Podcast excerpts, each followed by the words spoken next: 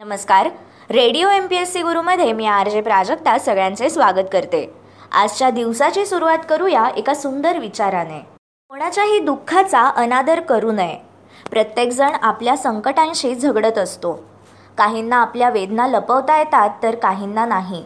त्यामुळे सगळ्यांशी प्रेमाने आणि आदरानेच वागले पाहिजे.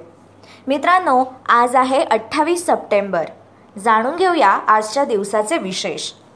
अठ्ठावीस सप्टेंबर दोन हजारमध्ये विख्यात नाटककार आणि साहित्यिक विजय तेंडुलकर यांना विष्णुदास भावे गौरव पुरस्कार जाहीर झाला होता. विजय तेंडुलकर हे चतुरस्त्र लेखक वृत्तपत्र व्यवसायी लघुकथा लेखक लघुनिबंधकार अखिल भारतीय कीर्तीचे नाटककार नव्या रंगभूमीचे प्रमुख आधारस्तंभ होते. त्यांचा जन्म मुंबई येथे झाला. त्यांचे शिक्षण मुंबई पुणे आणि कोल्हापूर येथे झाले. एकोणीसशे त्रेचाळीसमध्ये शालेय शिक्षणात खंड पडला. शालेय शिक्षणापेक्षा त्यांच्या घरातील वाङ्मयप्रेमी वातावरणाचे संस्कार त्यांच्यासाठी प्रेरक ठरले. त्यांचे वडील प्रकाशक लेखक हौशी नटदिग्दर्शक होते. वडिलांच्या पुस्तकांच्या दुकानात बसणे मुद्रिते तपासणे इत्यादीमधून वाङ्मय ग्रहणाचे व लेखनाचे पाठ तेंडुलकरांना मिळाले. प्रसिद्ध साहित्यक व्ही. व्ही. बोकील हे त्यांना पुण्यात शिक्षण म्हणून लाभले. बोकिलांप्रमाणेच दिबा बा मोकाशी यांच्या कथालेखनाचे तसेच अनंत काणेकर व शिवराम वाशीकर यांच्या संवाद लेखनाचे संस्कार तेंडुलकरांच्या वाङ्मयीन व्यक्तिमत्वावर झाले. एकोणीसशे सत्तावन्नपर्यंत त्यांचे वास्तव पुण्यात होते. पुढे काही काळ मुंबईत. पुणे मुंबई मुंबई पुणे असा अनिश्चित भ्रमंतीचा काळ लोटल्यानंतर एकोणीसशे सहासष्टपासून मुंबई हेच त्यांच्या वास्तव्याचे व कामाचे कायमचे स्थान बनले. मुंबईतील वास्तव्यामुळे तेंडुलकरांचा प्रयोगशील रंगभूमीशी व रंगायन आविष्कार भारतीय विद्याभवन कला केंद्र अनिकेत यासारख्या नवनाट्याविषयी आस्था बाळगणाऱ्या संस्थांशी व त्यातील कार्यकर्त्यांशी जिव्हाळ्याचा संबंध आला. रंगभूमीशी आरंभापासून आत्मीयतेने निगडीत असूनही तेंडुलकरांनी नाटकांकडे व्यावसायिक दृष्टिकोनातून पाहणे टाळले. वृत्तपत्रीय लेखन आणि नियतकालिकांचे संपादन हेच त्यांचे आरंभीचे आणि नंतरचेही उपजीविकेचे प्रमुख साधन होते. कोवळी उन्हे रात्राणी फुगे साबनाचे यांसारखे त्यांचे स्फुट ललित निबंध संग्रह यातून जन्माला आले. तेंडुलकर हे नियतकालिकांशी निगडीत राहिल्याने त्यांनी लघुकथा स्वरूपाचे किंवा व्यक्तिचित्रणात्मक पद्धतीचेही बरीच लिखाण केले. त्यातील काही काचपात्रे द्वंद्व मेषपात्रे गाणे फुलपाखरू इत्यादी नावांनी संकलित केले गेले आहे. तसेच तेंडुलकर यांनी दिवाकरांच्या नाट्यछटाही संपादित केल्या. अठ्ठावीस सप्टेंबर एकोणीसशे नव्याण्णवमध्ये महाराष्ट्र सरकारचा गानसम्राज्ञी लता मंगेशकर पुरस्कार प्रसिद्ध गायिका आशा भोसले यांना जाहीर झाला. महाराष्ट्र सरकारच्या सांस्कृतिक कार्य विभागातर्फे देण्यात येणारा गानसम्राज्ञी लता मंगेशकर पुरस्कार याचे स्वरूप पाच लाख रुपये मानपत्र स्मृतिचिन्ह असे आहे. अठ्ठावीस सप्टेंबर एकोणीसशे साठमध्ये माली आणि सेनेगल यांचा संयुक्त राष्ट्रांमध्ये प्रवेश झाला. तसेच एकोणीसशे पन्नासमध्ये इंडोनेशियाचा संयुक्त राष्ट्रांमध्ये प्रवेश झाला.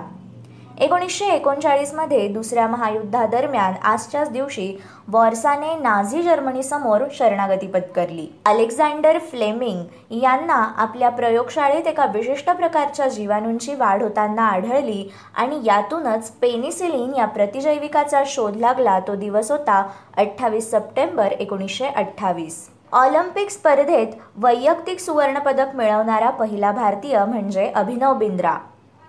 त्यांचा जन्म एकोणीसशे ब्याऐंशीमध्ये आजच्याच दिवशी झाला. हे एक भारतीय नेमबाज आहेत. त्यांचे शिक्षण चंदीगड येथे झाले. त्यांची नेमबाजी पाहून वडिलांनी त्यांना घरातच शूटिंग रेंज बनवून दिली होती. वयाच्या सोळाव्या वर्षी सन एकोणीसशे अठ्ठ्याण्णवच्या राष्ट्रकुल स्पर्धेत जेव्हा ते सहभागी झाले तेव्हा ते वयाने सर्वात लहान खेळाडू होते. दोन हजार एक साली अभिनव बिंद्रा यांनी विविध आंतरराष्ट्रीय स्पर्धांमध्ये सहा सुवर्णपदके मिळवली आहेत. बांगलादेशच्या दहाव्या पंतप्रधान शेख हसीना यांचा जन्म एकोणीसशे सत्तेचाळीसमध्ये अठ्ठावीस सप्टेंबर या दिवशी झाला. ह्या दक्षिण आशियातील बांगलादेशच्या पंतप्रधान होत्या. यापूर्वी एकोणीसशे शहाण्णव ते दोन हजार एक दरम्यान त्या पंतप्रधान या पदावर होत्या. शेख हसीना बांगलादेशचे स्वातंत्र्यसैनिक व पहिले पंतप्रधान शेख मुजीबुर रेहमान यांच्या कन्या असून त्या एकोणीसशे एक्क्याऐंशी सालापासून बांगलादेश अवामी लीग या राजकीय पक्षाच्या पक्षाध्यक्ष होत्या. पाकिस्तानी क्रिकेट कॅप्टन माजिद खान यांचा जन्म एकोणीसशे शेहेचाळीसमध्ये आजच्याच दिवशी झाला. गाणसम्राज्ञी लता मंगेशकर यांचा जन्म एकोणीसशे एकोणतीसमध्ये अठ्ठावीस सप्टेंबर या दिवशी झाला.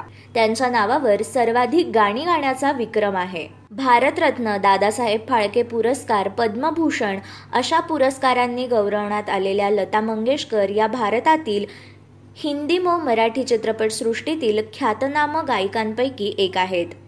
हिंदी संगीत विश्वात त्यांना लता दिदी म्हणून ओळखले जाते. लता मंगेशकरांच्या कारकिर्दीची सुरुवात इसवी सन एकोणीसशे बेचाळीसमध्ये झाली आणि ती कारकिर्द सहा दशकांपेक्षा अधिक काळ टिकून होती. त्यांनी नऊशे ऐंशीपेक्षा अधिक हिंदी चित्रपटांची गाणी गायली असून विसाहून अधिक प्रादेशिक भाषांमध्ये प्रामुख्याने मराठी भाषेमध्ये गायन केले आहे. लता मंगेशकरांचे कुटुंब संगीतासाठी प्रसिद्ध असून सुप्रसिद्ध गायिका आशा भोसले उषा मंगेशकर मीना मंगेशकर आणि ख्यातनाम संगीतकार गायक हृदयनाथ मंगेशकर ही त्यांची सख्खे भावंडे आहेत. लता मंगेशकरांचे वडील मास्टर दीनानाथ मंगेशकर हे मराठी नाट्यसंगीताचे प्रसिद्ध गायक होते. लता मंगेशकर यांना भारतीय गानकोकिळा असे देखील म्हणतात. पी. जयराज या मुकपटांच्या जमान्यापासून हिंदी चित्रपटसृष्टीचे साक्षीदार असलेले आणि दादासाहेब फाळके पुरस्कार विजेते पी. जयराज यांचा जन्म एकोणीसशे नऊमध्ये आजच्याच दिवशी झाला. क्रांतिकारक भगतसिंग यांचा जन्मदिवस म्हणजे अठ्ठावीस सप्टेंबर एकोणीसशे सात. भगतसिंग हे भारतीय क्रांतिकारक होते. हिंदुस्थानातील ब्रिटिश साम्राज्याविरुद्धच्या लढ्यात त्यांनी केलेल्या दोन हिंसात्मक कार्यांमुळे वयाच्या तेविसाव्या वर्षी त्यांना फाशी देण्यात आली होती. डिसेंबर एकोणीसशे अठ्ठावीसमध्ये भगतसिंग आणि त्यांचे सहकारी शिवराम राजगुरू यांनी एकवीस वर्षीय ब्रिटिश पोलीस अधिकारी जॉन सॉन्डर्स याला लाहोर येथे गोळ्या घालून ठार मारले. जेम्स स्कॉट यांना ठार मारण्याचा हेतू असताना चुकून सॉन्डर्स बळी पडला. पोलीस अधीक्षक जेम्स स्कॉट याने हिंदुस्थानातील लोकप्रिय राष्ट्रवादी नेते लाला लजपतराय यांच्यावर लाठीचार्जचा आदेश देऊन त्यांना जबर जखमी केले. त्यामुळे लाला लजपतराय हे दोन आठवड्यांनंतर त्यांचं निधन झाले. त्यांच्या मृत्यूचा बदला म्हणून भगतसिंगांनी स्कॉटला मारण्याचा बेत केला होता. या कटात चंद्रशेखर आझाद व शिवराम हरी राजगुरू सहभागी होते. त्यानंतर भगतसिंग व राजगुरू यांचा शोध घेत असल्याचे पाहून चंद्रशेखर आझाद यांनी चानन सिंग नावाच्या भारतीय पोलीस अधिकाऱ्याला ठार मारले. एकोणीसशे अठ्ठ्याण्णवमध्ये आजच्याच दिवशी शंकर रामचंद्र तथा मामाराव दाते यांचा जन्म झाला. हे स्वातंत्र्यसैनिक पत्रकार हिंदू महासभेचे अध्यक्ष व देवनागरी लिपी बसवणारे म्हणून त्यांचा लौकिक होता. प्रॉस्पर मेरीमी या फ्रेंच कथालेखकाचा जन्म अठराशे तीनमध्ये आजच्याच दिवशी झाला. ते नाटककार इतिहासकार आणि पुरातत्वज्ञ होते. राष्ट्रीय सुरक्षा सल्लागार ब्रजेश मिश्रा यांचे निधन दोन हजार बारामध्ये आजच्याच दिवशी झाले. प्रख्यात चित्रपट संकलक माधव एस शिंदे यांचे निधन दोन हजार बारामध्ये अठ्ठावीस सप्टेंबर या दिवशी झाले.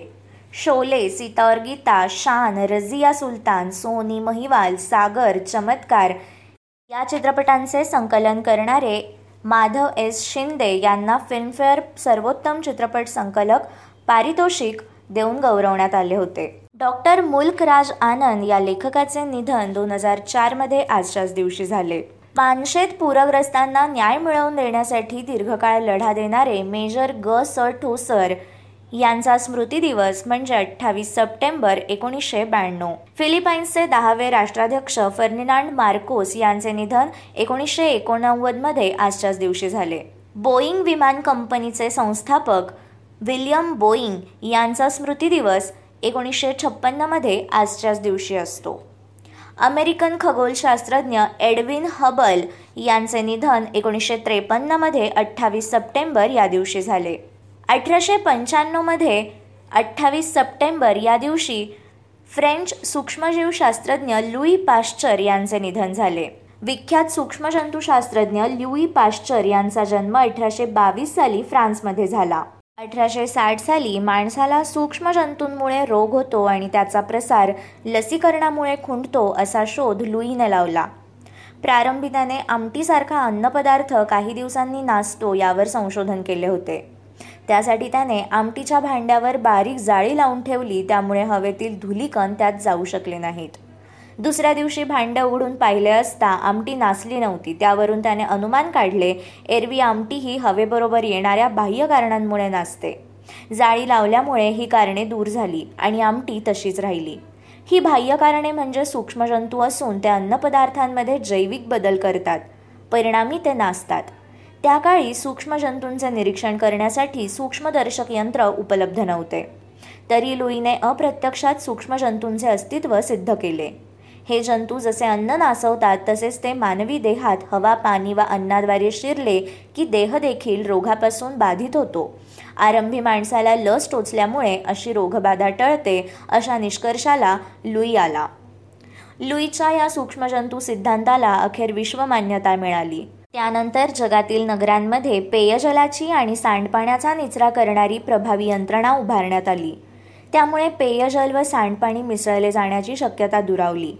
रुग्णालये चांगल्या तऱ्हेने निर्जंतुक करण्यात आली. यानंतर विख्यात रोगचिकित्सक व शल्यविशारद जोसेफ लिस्टर यांनी निर्जंतुकीकरण करणारे औषध शोधले त्यामुळे संसर्ग प्रमाण कमी झाले.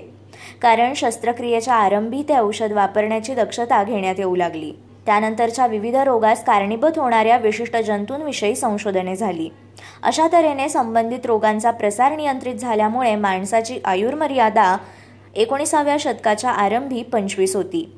आणि याचे श्रेय दिले जाते ते फ्रेंच सूक्ष्मजीवशास्त्रज्ञ लुई पाश्चर यांना. हे होते आजचे दिनविशेष. मित्रांनो अशाच रोजच्या दिनविशेषांसाठी stay tuned to radio M P S C Guru. या कार्यक्रमाच्या फीडबॅकसाठी तुम्ही आम्हाला व्हॉट्सॲपवर मेसेज करू शकता. त्यासाठी आमचा व्हॉट्सॲप नंबर आहे eight six nine eight eight six nine eight eight zero अर्थात शहाऐंशी अठ्ठ्याण्णव शहाऐंशी अठ्ठ्याण्णव ऐंशी. मग अशाच माहितीपूर्ण सत्रांसाठी ऐकत रहा radio M P S C Guru spreading the knowledge powered by Spectrum Academy